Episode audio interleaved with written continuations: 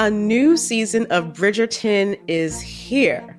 And with it, a new season of Bridgerton, the official podcast. I'm your host, Gabby Collins, and this season, we are bringing fans even deeper into the ton. Watch season three of the Shondaland series on Netflix. Then fall in love all over again by listening to Bridgerton, the official podcast, on the iHeartRadio app, Apple Podcasts, or wherever you get your podcasts.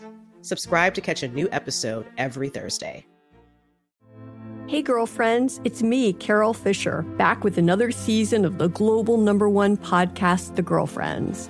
Last time, we investigated the murder of Gail Katz. This time, we're uncovering the identity of the woman who was buried in Gail's grave for a decade before she disappeared. Join me and the rest of the club as we tell her story. Listen to season two of The Girlfriends, Our Lost Sister on the iHeartRadio app, Apple Podcasts, or wherever you get your podcasts. Hi, I'm Michael Rapaport. And I'm Kibi Rapaport. And together we're hosting Rapaport's, Reality Podcast. We have a passion for reality TV, and we're inviting you into our living room. We're dissecting the drama and we're giving praise to the single greatest form of entertainment on television today. That is right. Reality TV is the greatest form of entertainment on television today. Listen to Rapaport's Reality with me, Kibi Rapaport. And me, Michael Rapaport, on the iHeartRadio app, Apple Podcast, or wherever you get your podcast. Welcome to Part Time Genius, a production of iHeartRadio.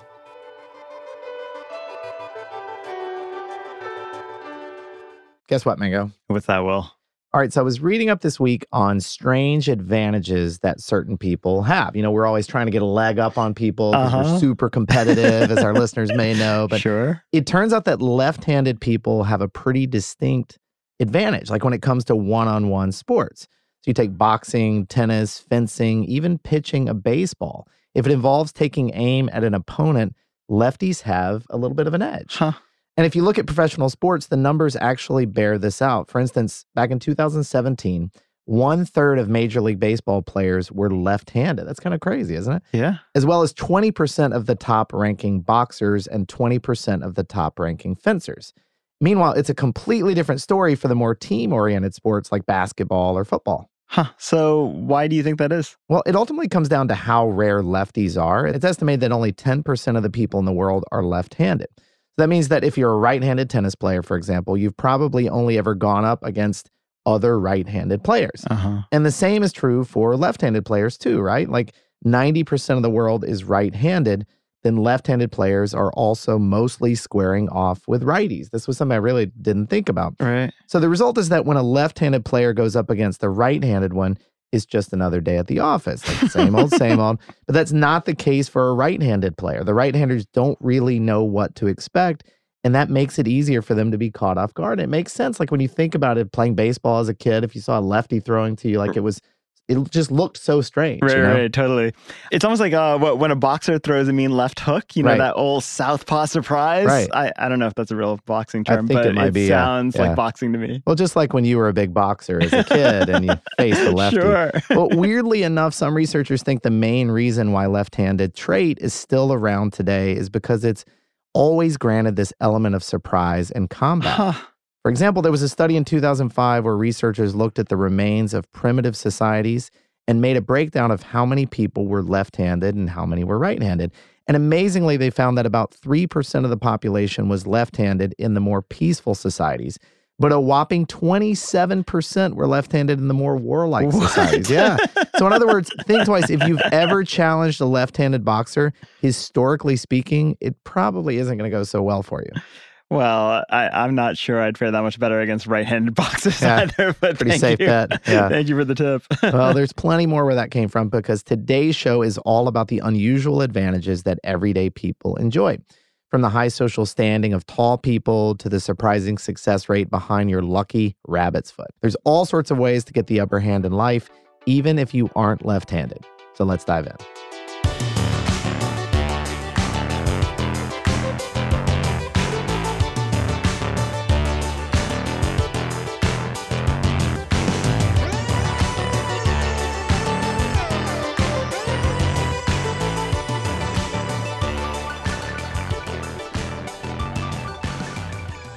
Hey there, podcast listeners. Welcome to Part Time Genius. I'm Will Pearson, and as always, I'm joined by my good friend Mangesh Hattikudur.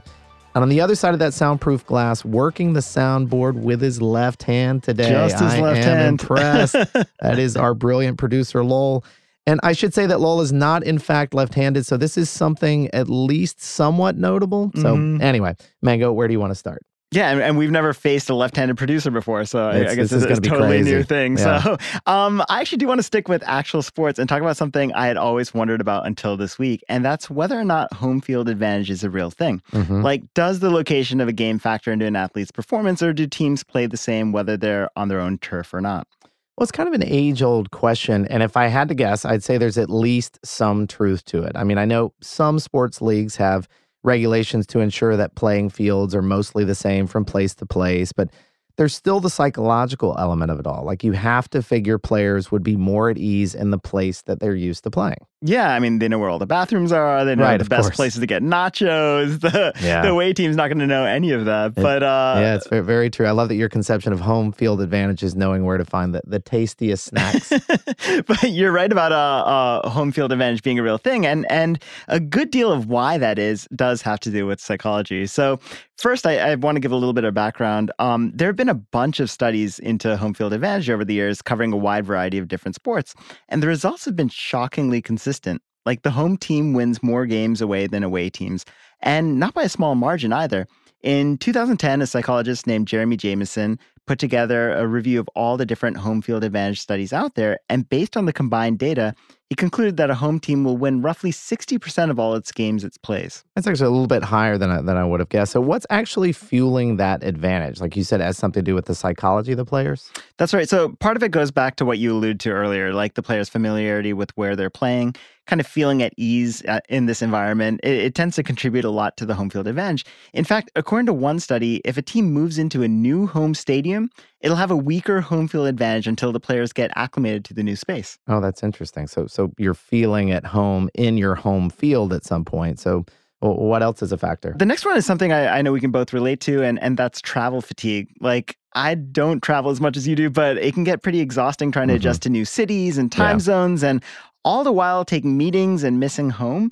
But you know, imagine all of that, except in between flights, you play hours and hours of tackle football in front of like thousands of screaming fans. I can't like, imagine. jet lag suddenly becomes like a, a million times more tiring. yeah, yeah. I I do kind of want somebody to tackle you before our next meeting, just just, just to see for ourselves, like what, what that more experience is like. Yeah, that we got we got to live by example here. But all right, so you're saying there's a link between how far a team travels and how well they play against the home team competitors. Yeah, it, seems like the farther a team has to travel, the bigger the advantage for the home team. And the last factor at play kind of goes along with that travel component because the other downside for the away team is that it can't bring its fan base along. Like a crowd's behavior has a major impact on how well the players perform. You and I know this from Mhm. going to Duke and, and Yeah. having that whole advantage there. But, you know, at an away game, most of the people in the crowd will be rooting for the home team. Yeah, yeah. And and that obviously gives the home team a little morale boost, but I imagine it also deflates the away team. Like it, it can't be a great feeling to hear a stadium full of people cheering for the other guy. or against you. But Right. you know, all, all the stuff we've mentioned, the crowd, the field, the travel time, all of that factors into the psychological state of the players. And that positive mindset is really the biggest contributor to home field advantage. If all the players are feeling motivated and upbeat about the conditions of the game, that's likely to show up in their performance. Yeah, I mean it makes sense, but I, I'm still wondering like if this advantage is the same from sport to sport. Like I know you said that studies have looked at a wide range of different sports, but were some sports better for the home team than others, or was it always pretty much the same degree of advantage? Yeah, so I, I wondered about that too. And it seems like it really does vary depending on the sport. For example, there's a sports author named John Boas who took three years worth of win and loss data and he took it from four different pro leagues. So hockey, baseball, football, and basketball. Then he extrapolated how each of the different win counts would have been affected if the teams had played all of their games at home. So, like, no away games at all. Mm-hmm. And what he found was that the NHL teams and MLB teams would have experienced the smallest boost from the home field advantage of all the Mhm. leagues. They would have won each a little shy of, uh, I guess, five and a half percent more games than they actually did, which is still nothing to sneeze at, particularly if you got money riding on those games. But the NFL teams would have seen the second biggest boost, about 6.4%. And then NBA teams would have seen the biggest boost by far. If they had played all of their games at home for a three year period, they would have won 10% more games than they actually do. You know, I think about this in in football. I feel like it makes sense because you think about the intensity of the cheering when the offense is trying to call plays Mhm. or whatever, like whatever they do in that scenario, right? and it's hard for them to hear each other, and it seems like you could get them rattled. But do we know why the advantage would be so much greater for NBA teams? Well, we don't, but I, I- guess one of the things that Bo has pointed out was that the playing dimensions of a basketball court don't really vary like they do in other sports, such as baseball. Right. And and on top of that, like NBA games are all played inside, so weather is never a factor. Yep. So in other words, the hometown crowd and travel factors are still in play for NBA teams, but the environmental factor might not play as large a role in in the players' mindsets as as it does in baseball or or even football. All right. Well, believe it or not, home field advantage isn't the only kind of location based benefit in the sports world. There's also something I was reading about this week called small town advantage. And Hmm. the gist of this is that people who grew up in a small town, say like 50,000 people or under, they will have a higher chance of becoming a professional athlete than someone for a more populated city or town. I, this is something I'd not seen before. And the numbers behind this are actually pretty remarkable. So there was this 2017 article in Pacific Standard that only about 25% of the US population lives in a town with under 50,000 people. Yet, despite that, nearly half of all NFL and PGA players are from towns that size. Hmm. And the same trend is present to a slightly lesser degree in other sports too. It's, I think it's like 40% of NHL players, somewhere around that same stat for uh, Major League Baseball players. Hmm. Come from towns fewer than fifty thousand, and for the NBA, I think it's uh, it's twenty eight percent. So pretty interesting. That's pretty crazy, especially since you think the opposite would be true, right? Like Right. the larger cities would have access to more equipment, maybe more competition, and, Yep. and more opportunities for players to be discovered. Yeah, I mean, the truth is, it's tough to pinpoint why small towns make such great incubators for pro athletes. I mean, it, it could be there's something unique about the atmosphere of small towns that make it particularly conducive to athletic development, the close knit community spirit, or the level of importance that rural areas tend to place on sports, maybe. But Mhm. whatever first got the trend rolling, it's kind of become a self perpetuating cycle at this point. Oh, what what do you mean by that? Well, small town residents tend to know how many legends their areas have produced, like Bo Jackson. I mean, how many times a day do I remind you that Bo Jackson came from the Ow. Birmingham area, right? Yeah. You know, to Wayne Gretzky. And that mm-hmm. makes the dream of making it to the big league seem all the more attainable for the next crop of players. And it is something that makes sense. So if somebody grew up in your neighborhood and you see them turn pro, then it stands the reason that maybe you could too. Yeah, you know, I, I used to live in uh, Greenville, North Carolina, Mhm. and and Kinston was right next door, and the number of star basketball players and football players that have come out of Huh. there is, is is pretty remarkable. Yeah, um, but not Bo Jackson. no, not Bo- or Wayne Gretzky. right. But uh, you, you know, th- there's one more sports advantage I wanted to talk about, and that's the fact that being short can actually give players a big advantage in soccer. Hmm. It, it's it's funny. What one of our friends' kids learned from his doctor that he might be, you know, six foot or whatever, like these projections, and he was totally depressed Really? because he would he was hoping he'd be like five seven like Messi or Yeah. five eight, which is just funny to think about, especially for someone like me. But Right. uh, you know, it, it's kind of counterintuitive since bigger is usually better when it comes to sports. But in the case of soccer, being tall is only helpful if you're a defender or a goalie. For the other positions like forwards or midfielders, the edge goes to the shorter players. So why is that? The main reason is that shorter players tend to have better control of their limbs, which allows them to change direction faster than a tall player could. Uh, that kind of nimbleness really keeps defenders on their toes and, and makes it harder to box in a short opponent or to anticipate their movements. Hmm. But that's not the only advantage. You know, according to the Atlantic, studies have shown that tall players are called for fouls more frequently than shorter players. Huh. That could just be that the referees are associating height with aggression, or, or maybe the longer limbs are more visible. But you know, I'm not sure exactly what the reason is, but but tall folks definitely get carded more. Yeah. And, and I know in other sports like basketball, it's obviously an advantage overall to be tall. But it is also interesting to watch, you know, when you used to watch guys like Shaq play and they could just get hammered all day long and nobody would call a Yeah. foul a lot of And times. then but Iverson would pull someone down and get called for yeah, it. exactly, exactly. It's so bizarre to, to look at these stats, but you know, it's interesting to see how different levels of influence people can have uh, over these advantages. Like with home field advantage, it, it kind of comes down to the player's mindset and how they respond to things outside their control. And with the small town advantage, like that's something people could actually seek out if they were so inclined. Like if you had a young kid that wants to be a pro football player, you could move to a small town and theoretically they could reap the advantage of that. But Now we're getting into stuff like height and the social stigma surrounding height. And those are things that nobody really has much say in, you know? Yeah, that seems like a good distinction to make. And, and why don't we check out some of those advantages right after this break? A new season of Bridgerton is here. And with it, a new season of Bridgerton, the official podcast. I'm your host, Gabrielle Collins, and this season, we are bringing fans even deeper into the ton. Colin Bridgerton has returned from his travels abroad. Is betrothal written in the stars for the eligible bachelor? Meanwhile, the ton is reverberating with speculation of who holds Lady Whistledown's pen. We're discussing it all. I sit down with Nicola Coughlan, Luke Newton, Shonda Rhimes, and more to offer an exclusive peek behind the scenes of each episode of the new season. Watch season three of the Shondaland series on Netflix. Then, fall in love all over again by listening to Bridgerton, the official podcast, on the iHeartRadio app, Apple Podcasts, or wherever you get your podcasts. Subscribe to catch a new episode every Thursday. Hey, girlfriends, it's me, Carol Fisher. I'm so excited to tell you about the brand new series of The Girlfriends. In season one, we told you about the murder of Gail Katz at the hands of my ex boyfriend Bob. At one point, a woman's torso washed up on Staten Island and was misidentified as Gail. She spent nine years in Gail's grave, and then she just disappeared. It's almost like it's become this moral obligation to find her. And that's what we're going to do find this missing girlfriend and tell her story. With the help of some of your favorite girlfriends from season one, like my producer Anna. Oh my God. My friend Dr. Mindy Shapiro. Hi, it's Dr. Shapiro, and I'd like to speak with the deputy medical examiner.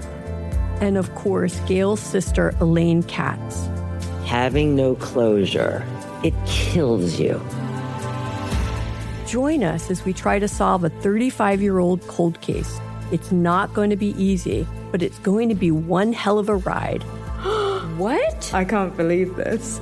Listen to season two of The Girlfriends, Our Lost Sister on the iHeartRadio app, Apple Podcasts, or wherever you get your podcasts.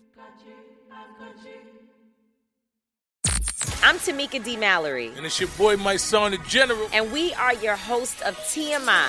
New year, new name, new energy, but. Same old us. oh, yeah. And catch us every Wednesday on the Black Effect Network, breaking down social and civil rights issues, pop culture, and politics in hopes of pushing our culture forward to make the world a better place for generations to come.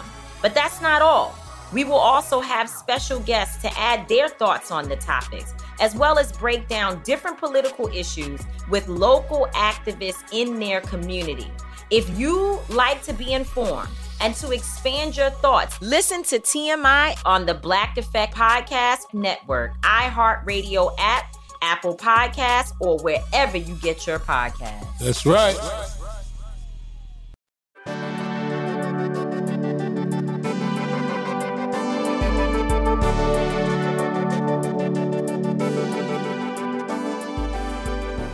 You're listening to Part Time Genius, and we're talking about some of the lesser known advantages that certain groups of people enjoy. And since we closed out the last segment with a short person perk, I think it's only fair we balance it out and go for, for one for the tall people out there. So here we go. Tall people make more money than short people. That's it. End of story. so I hate this already, but I feel like you need to explain a little bit. Well, according to a 2015 study published in the Journal of Human Capital, salary rates trend upward right along with height in most Western countries. So much so that if one employee is four or five inches taller than another, the taller person would make anywhere between 9 and 15% more than the shorter Whoa. Imagine being a seven footer? Would be so rich. But put another way, an extra inch of height could be worth as much as $800 per year in additional earnings. Match that to inflation rates, track it over 30 years, and you're looking at hundreds of thousands of dollars in extra income just for being tall. So, I guess setting aside the sheer injustice of this all, I'm curious to hear what's driving this because I, I, feel like this would have made sense like centuries ago, right? right. When most of the jobs relied on size or strength or right. whatever. But it seems strange that the trend would continue in an era of like the desk job, right? Yeah. Like, maybe someone who's taller can reach the high shelf in the break room or I something. think that's but it. That's you the know, advantage. height doesn't really help with Excel sheets. Well, it doesn't make a lot of sense on paper. And, you know, one theory is that employers aren't paying strictly based on height. Instead, it's that taller people are landing higher paying jobs because their height lends them to more self confidence or better social skills, which allows them to climb the pay ladder faster. Anyway, if you're angling for a raise at work, adding some lifts to your shoes might actually help. So think about that. I'm sure that's how uh, Tom Cruise got that like Yeah. big payday, right? Just some lifts. So, so sticking with our theme of things that are beyond our control, here's another bombshell. I, I bet you never would have guessed. Uh, there are advantages to being attractive. What? You don't say, Mango. Come on.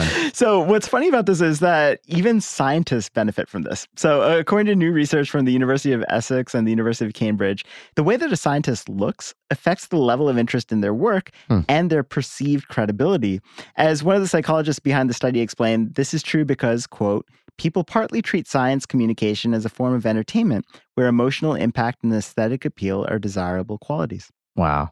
Like it's weird to think society might buy into an argument that the world is flat or some other ridiculous argument like if the scientist is is just attractive enough. Hey, it sounds a little like that uh, 30 Rock episode where Jon Hamm becomes a doctor and a tennis instructor, Oh, right. and like he's horrible at all these things, Yeah, but yeah. people keep giving him a pass because he's so handsome. But uh, I actually clarified this with Gabe because I was thinking the same thing you were. And the link here between attractiveness and credibility isn't quite what you were thinking. Mm. So, over the course of six studies, researchers were able to show that scientists who appear competent, moral, and attractive are more likely to garner interest in their work, which isn't a surprise, right? right. But then the researchers continued writing, quote, the scientists who appear competent and moral, but who are relatively unattractive, create a stronger impression of doing high quality research. So just to get this right, so the public is more likely to pay attention to the research of an attractive scientist, but less likely to believe what they're saying. Like, is that right? Mhm. Yeah, they're basically like Cyrano de Bergerac. Right. it. But uh, basically, the next time the public needs to be informed about a scientific breakthrough, it's probably best to pair scientists uh, to Huh. give a presentation, like an attractive one to Right. win the audience's approval, and you know, an ugly one to give it credibility. Right. The old Watson and Crick.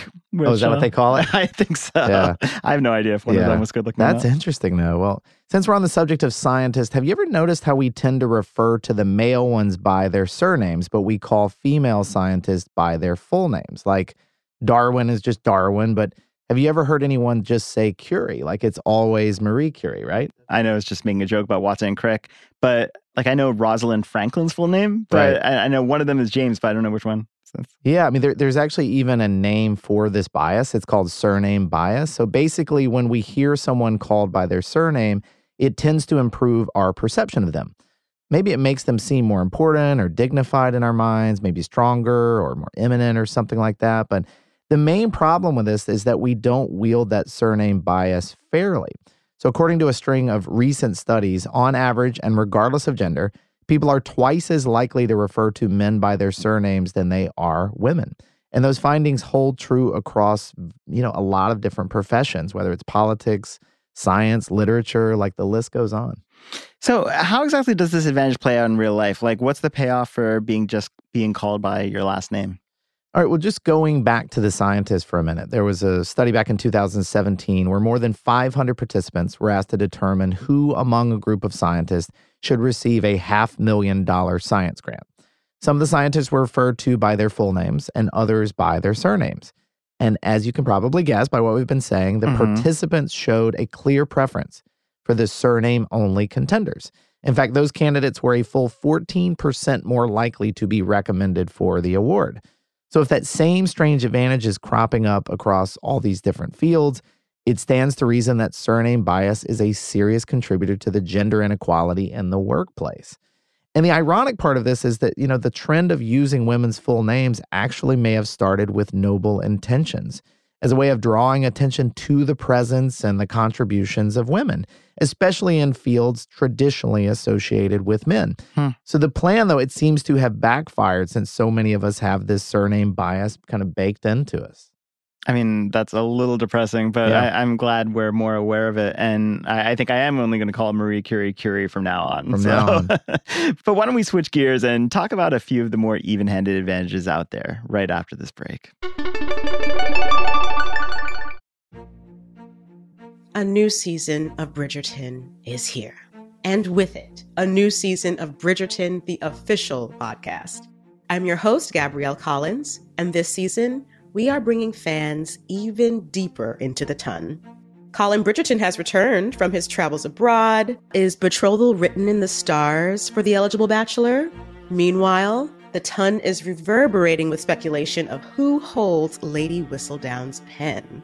We're discussing it all.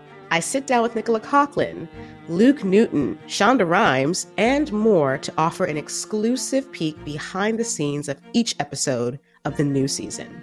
Watch season three of the Shondaland series on Netflix. Then, fall in love all over again by listening to Bridgerton, the official podcast, on the iHeartRadio app, Apple Podcasts, or wherever you get your podcasts.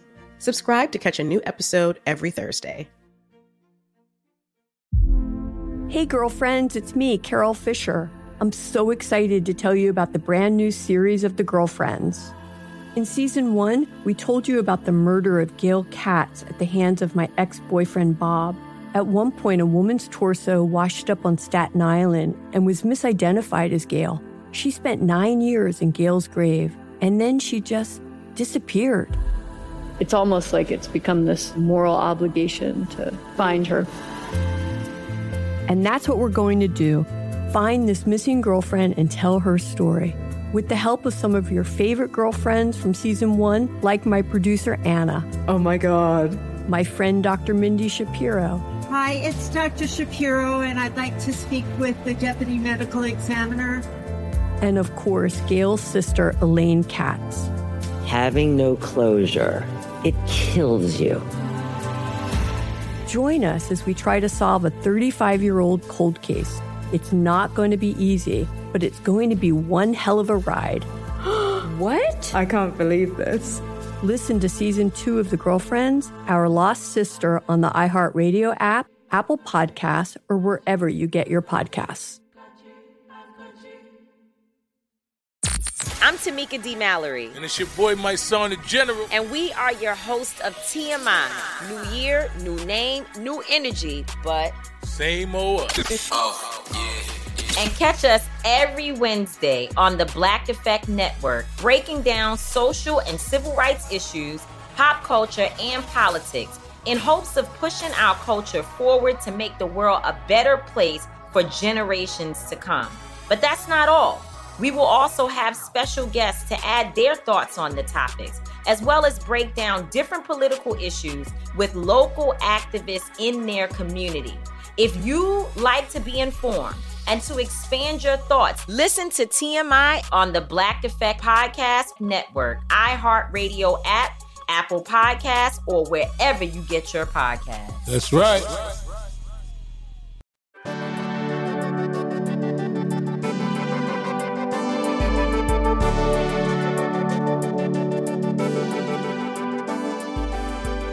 Welcome back to Part Time Genius. Okay, Will, so let's talk about advantages that are a little easier to come by, ones that aren't as dependent on chance or circumstances. Did you come across anything like that? Yeah, I feel like I've got just the thing for you because all you really need for this one is a library card. Now, being able to read and having access to books are obviously big advantages in life, especially during childhood.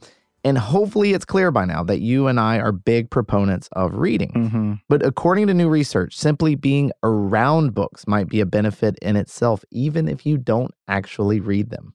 So, my first question is Are you sure we're supposed to be talking about this? Because Right. my kids listen to this program. Yeah, yeah, yeah. and, uh, yeah. Just, just, just sit near the books, really. but what's the advantage of uh, uh, having unread books around? There's something in social science called radiation effect. I think this is so interesting. So that's when children grow up with books in the house. They don't read them very much, but still somehow benefit later in life just from having grown up around books. It's a really weird phenomenon, but there's a study on it recently by a sociologist at the Australian National University. Her name is Joanna Sikora, and along with her colleagues, she pieced together five years worth of developmental data on more than 160,000 adults from 31 different societies. These surveys were aimed at assessing things like literacy, competency with numbers, even technology. And part of this was asking the question of how large of a home library the participants had during their adolescence. Some of the findings from this were, were actually pretty surprising. So, for instance, the participants who only had a high school education, but who had grown up around books, they boasted better literacy, numeracy, and digital problem solving as adults than the college grads in the survey who had grown up in bookless homes. Huh. That, that's interesting. And I, I'm guessing this all comes down to someone in the house valuing knowledge or, or learning. Yeah, it ultimately comes down to why the books are in the house in the first place. So the lead researcher, Sikora, summed this up well in a recent interview with Scientific American. Here's what she said If we grow up in a house, in a home where parents enjoy books, where books are given as birthday presents and cherished and valued, this is something that becomes part of our identity and gives us this lifelong incentive to be literacy oriented, to always kind of steer toward books and read more than we would otherwise. It's fascinating, and and honestly, I have so many books in our house that we haven't read. I, am I'm wondering if it's a good life hack for you know not having to pay for my kids' college. So good strategy. On an opposite note, Gabe was telling me about Lucky Charms this week, and it's pretty much the opposite case, right? The advantage depends entirely on the charm holder's participation in it. Wait, so are you saying there really is some advantage to carrying a Lucky Charm? It sounds impossible, but there's a social psychology study from about a decade ago where participants all performed better in memory and dexterity tests when they were allowed to keep their lucky charms with them. Hmm. And when the charms were taken away, their scores plummeted. And when the charms were returned, their scores increased again. So then what? It's like a placebo effect, but for luckiness instead of health? Yeah, sort of. I mean, the, the researchers theorized that the people with lucky charms perform better because they stuck with the problems longer than those without charms. Ah. Because they believed in the luckiness of their objects, they felt more equipped and capable when faced with a tough challenge, and that confidence ultimately boosted them over the top. Wow. You know, it's funny because there's this urge to like look sideways at people for putting so much faith in like a rabbit's foot or mm-hmm. whatever the lucky charm is. But I guess there must be some reason why they believe in an object's luck in the first place, right? Like something must have convinced them.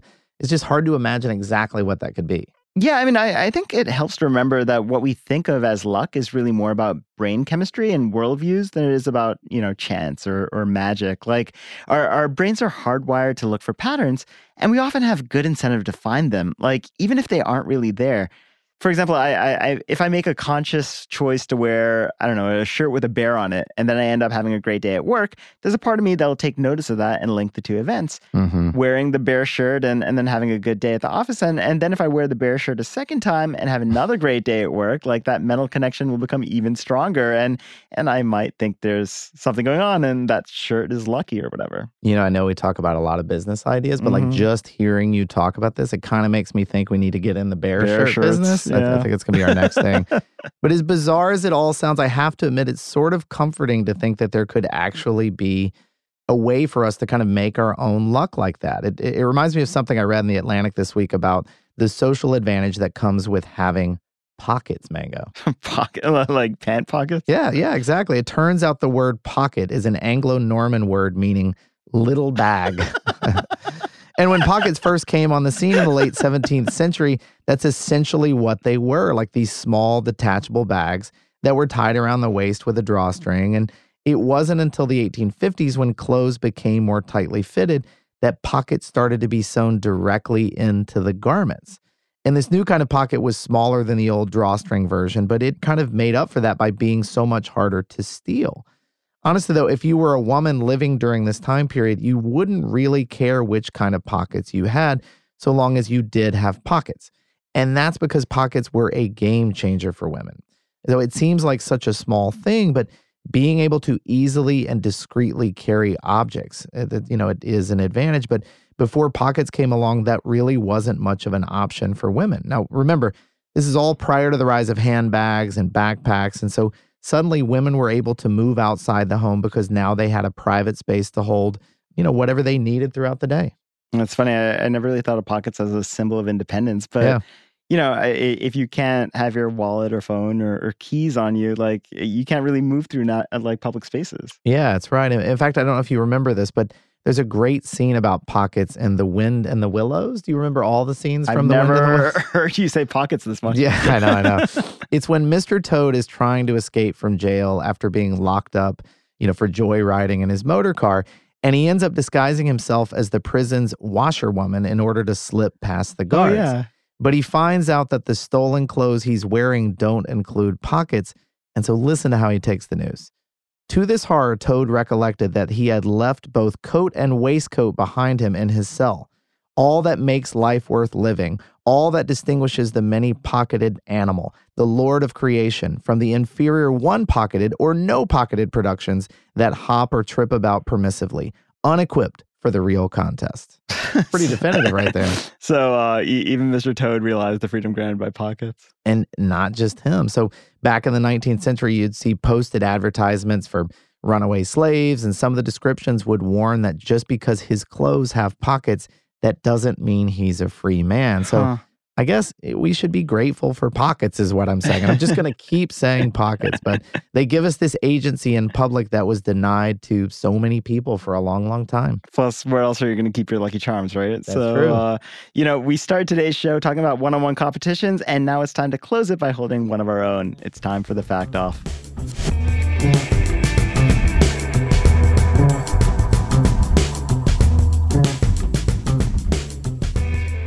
Okay, so I came across a bunch of different advantages this week that all center on the sound of your voice and how it can influence the way people perceive you. So, for example, men are more likely to vote for men who have deeper, more masculine voices, and, and CEOs with deeper voices tend to manage larger companies and earn larger salaries. But there's at least one profession where it pays for men to be a little more soft spoken. According to a study outlined in New Scientist, lawyers with gentler, less masculine voices are more likely to win in court than their gruffer sounder colleagues. And the researchers behind the study aren't 100% sure why that is, but they say it could be that the lawyers with deeper voices are perceived as being overcompensating or trying to sound masculine. Oh, that's interesting. All right, so here's a weird one. It turns out that diehard opera fans have a slight edge when it comes to chemistry class. this is my favorite. So, back in 2013, a team of chemists studied the librettos of 20 famous operas, and they found that the effects of 25 different natural and synthetic chemical materials were accurately described in them. Everything from snake venom to deadly nightshade. According to the Smithsonian, the researchers hope that teachers will use the poison based plots to help the students better engage with chemistry. Because if there is one thing teens love more than chemistry, it's got to be opera. So we talked about left-handed advantages at the top of the show, but there's one more that's too random not to mention. According to a report commissioned by the AA Driving School, left-handed drivers have a much easier time passing their driving test. In fact, six out of 10, or 57% actually, uh, of the left handers pass their driving test on the first try, according to the findings. And that means Southpaws are a full 10% more likely than right handers to pass on their first attempt. And as Annie Culver points out for ABC News, that puts left handed drivers in good company with famous lefty drivers, including Buzz Aldrin and none other than Chewbacca himself, who, you know, was also left handed. That's right. All right, well, here's one I was kind of surprised to learn actually. Color blindness can sometimes be an asset in combat situations. The idea is that the condition forces a soldier to focus on patterns instead of colors, which can be useful for spotting camouflaged enemies in the field. Huh. So much so, in fact, that colorblind units were reportedly used during World War II to help identify snipers. That's fascinating. So uh, here's a fun one. It, it turns out that women are more attracted to men if they're holding guitars. which is why someone taught the house course in college called Just Enough Guitar to Serenade a Girl. That's right. I, I think the whole thing led up to playing that song Tangerine by Led Zeppelin. Mhm. But uh, uh, let, let, let me tell you about the study because it's interesting. A, a team of researchers in France hired this beefcake guy, and over the course of a single afternoon, they had him hit on 300 women between the ages of 18 and 22. And in each case, the guy followed the same routine, right? Beat for beat, he introduced himself. He told the woman, like, I think you're really pretty. And then he proceeded to ask each one for her phone number so, you know, they could get a drink together. mm-hmm. But here's the twist for a third of these encounters, the guy was carrying a guitar case. For another third, he was carrying a gym bag. And for the remaining third, he wasn't carrying anything. And wouldn't you know it, when he was carrying the guitar case, a shocking 32% of the women gave him uh, their numbers. Wow. Compare that with 9% who did when he was carrying the gym bag and uh, 14% when he was carrying nothing. And it, it's pretty clear that music is the language of love. That's wild, though. Like 32% to 14%. It's not just like a small advantage, it's a huge advantage. And 9% with the, the gym bag because I, I think like they just think he's a meathead or something. wow, that's Yeah. pretty well.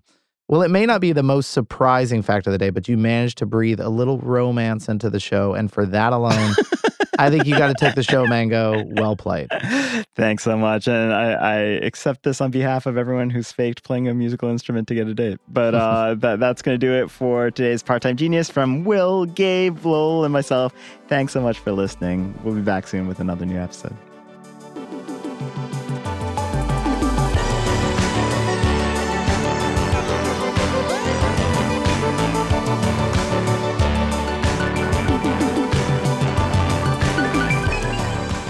Part Time Genius is a production of iHeartRadio.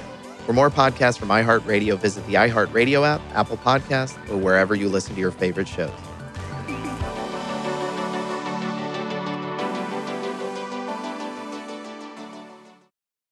A new season of Bridgerton is here. And with it, a new season of Bridgerton, the official podcast. I'm your host, Gabby Collins, and this season, we are bringing fans even deeper into the ton. Watch season three of the Shondaland series on Netflix. Then fall in love all over again by listening to Bridgerton, the official podcast, on the iHeartRadio app, Apple Podcasts, or wherever you get your podcasts. Subscribe to catch a new episode every Thursday. Hey, girlfriends, it's me, Carole Fisher, back with another season of the global number one podcast, The Girlfriends. Last time, we investigated the murder of Gail Katz. This time, we're uncovering the identity of the woman who was buried in Gail's grave for a decade before she disappeared. Join me and the rest of the club as we tell her story. Listen to season two of The Girlfriends, Our Lost Sister on the iHeartRadio app, Apple Podcasts, or wherever you get your podcasts. Hi, I'm Michael Rapaport. And I'm Kebe Rapaport. And together we're hosting Rapaport's, Reality Podcast. We have a passion for reality TV, and we're inviting you into our living room. We're dissecting the drama and we're giving praise to the single greatest form of entertainment on television today. That is right. Reality TV is the greatest form of entertainment on television today. Listen to Rapaport's Reality with me, Kebe Rapaport. And me, Michael Rapaport, on the iHeartRadio app, Apple Podcast, or wherever you get your podcast.